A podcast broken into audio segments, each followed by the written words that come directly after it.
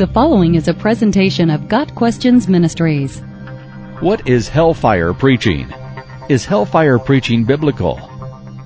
The term hellfire preaching does not appear in the Bible, although the concepts of the fires of hell and the necessity of preaching certainly do.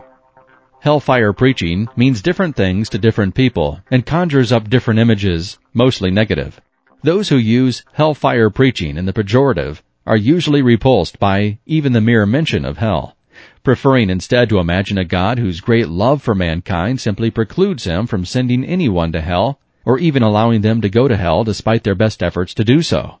On the other extreme are those who see a perpetually angry, wrathful, and vengeful God who condemns people to hell for the sheer enjoyment he gets from it. Both of these views of God's character and of hell are biblically insupportable. Although true preachers of the Word of God have always included the reality of hell in their messages, hellfire preaching has come to be associated with preachers of the eighteenth and nineteenth centuries in Europe and America. The image of Puritan preachers is often one of bewhiskered, black-frocked theological terrorists pounding their pulpits and continually threatening their congregations with eternal burning.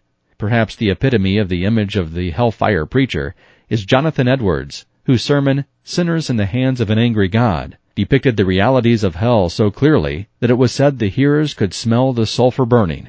However, it is fair to say that Edwards believed strongly not only in the fearful reality of hell, but his duty as a minister to warn people of that reality.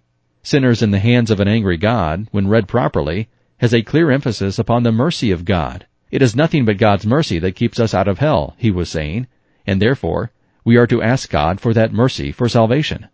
Is hellfire preaching biblical? Clearly, Jesus taught on hell, and he did so to warn people not to go there. Hell is depicted in Scripture as a very nasty place from which there is no escape. The punishment of the wicked dead in hell is described throughout Scripture as eternal fire. Matthew twenty-five, verse forty-one. Unquenchable fire. Matthew three, verse twelve. Shame and everlasting contempt. Daniel twelve, verse two. A place where the fire is not quenched. Mark nine, verses forty-four through forty-nine. A place of torment and fire. Luke sixteen, verses twenty-three and twenty-four. A place where the smoke of torment rises forever and ever. Revelation fourteen, verses ten and eleven. And a lake of burning sulfur, where the wicked are tormented day and night forever and ever. Revelation twenty, verse ten. Surely a loving and compassionate Savior could not be so described if he failed to warn us about hell. But Jesus is certainly loving and compassionate, and he presented the joys and bliss of heaven, and was clear about the only way to attain them. I am the way, the truth, and the life, he said.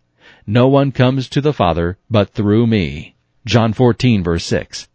The Apostle Paul was equally blunt about the fate of those who rejected the gospel of salvation through Christ alone. They are condemned to everlasting destruction. Second Thessalonians one, verses eight and nine. Is there a place for hellfire preaching today? Not only is there a place for teaching about the fires of hell and the only way to escape them, but true preaching of the gospel of Christ is not complete without it. If today's pastors and preachers are to be consistent with the Scriptures, preaching and warning their flocks about the fires of hell must be part of their message. Too often, people are invited to come to Christ so he can fix up their lives, make their marriages better, or provide health, wealth, and prosperity. But this is not the message of the Bible.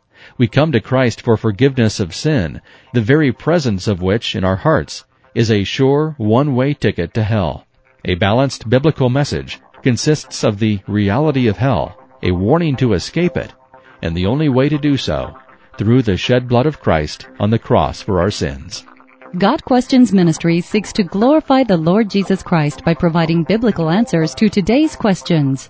Online at got questions dot org.